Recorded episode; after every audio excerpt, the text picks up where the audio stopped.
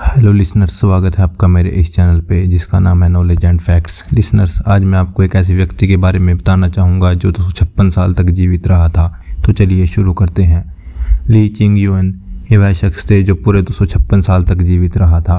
ली चिंग का जन्म तीन मई सोलह को चीन के किजियांग ज़िले में हुआ था, जबकि उनकी मृत्यु 6 मई 1933 को हुई थी। हालाँकि कुछ स्रोत उनका जन्म साल 1736 मानते हैं। अगर उनका जन्म सत्रह में भी हुआ माना जाए तो भी वह एक सौ सत्तानवे साल ज़िंदा रहे, जो कि आम इंसान की आयु से बहुत ज़्यादा हैं। साल उन्नीस सौ अट्ठाईस में न्यूयॉर्क टाइम के एक संवाददाता ने लिखा था कि ली के पड़ोस में रहने वाले कई बूढ़ों लोगों का कहना था कि उनके दादा लोग भी ली को जानते थे। वह भी एक अधेड़ उम्र के व्यक्ति के रूप में। इसका मतलब यह हुआ कि मुमकिन है कि ली की उम्र ढाई सौ साल से ज़्यादा रही हो। कैसे हुई ली के बारे में खोज?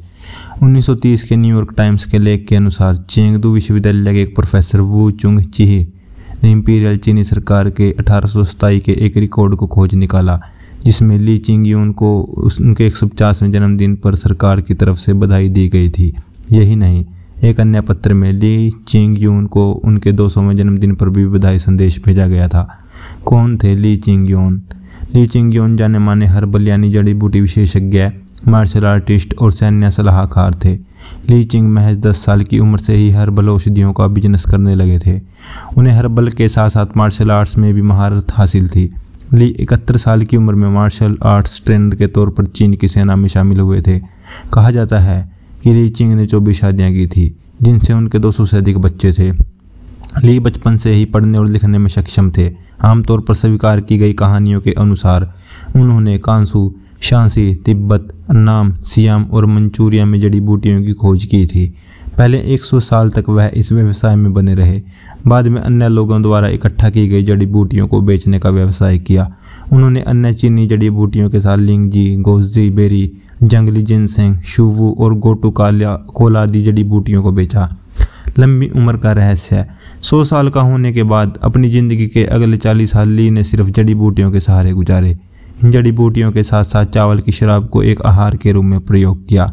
ली चिंग यूएन ने अपना अधिकांश जीवन पहाड़ों में बिताया और कीकोंग नामक कसरत की एक तकनीक में कुशल थे। ली चिंग ने, ने जब से लंबी उम्र का रहस्य पूछा गया तो उनका जवाब कुछ ऐसा था अपने दिल को शांत रखो कबूतर की तरह बिना सुस्ती के चलो कछुए की तरह बैठो और एक कुत्ते की तरह नींद लो।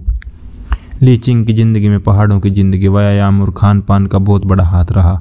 वह तन और मन को, मन की शांति को लंबी उम्र तक जीने का सबसे बड़ा कारण मानते थे। अंदाजन, मन की शांति और बेहतरीन श्वास तकनीक का मिश्रण ही उनकी अविश्वसनीय दीर्घायु का रहस्य था। क्या कोई इससे भी ज़्यादा जिया? डेली हंट की एक रिपोर्ट के अनुसार, ली चिंग के एक स्टूडेंट के अनुसार, ली की मुलाकात एक ऐसे शख्स से हुई थी जो 500 साल से ज़्यादा उम्र का था। उसने ली को लंबी उम्र तक जीने के लिए क्यों व्यायाम सिखाया था और खान पान के दिशा निर्देश दिए थे। माना जाता है कि 500 साल के उसी व्यक्ति से प्रेरणा लेकर ली चिंग लंबी उम्र तक जी पाए थे। हालाँकि 500 वर्ष के उस व्यक्ति के बारे में कोई रिकॉर्ड उपलब्ध नहीं है, लेकिन संभव तो है न कि उसको लंबी उम्र का राज उसके गुरु से ही मिला हो। ये जानकारी मैंने गूगल द्वारा प्राप्त की। जानकारी पसंद आई तो कृपया एक बार इस वीडियो को ज़रूर लाइक करें शेयर करें और मेरे चैनल को ज़रूर फॉलो करें।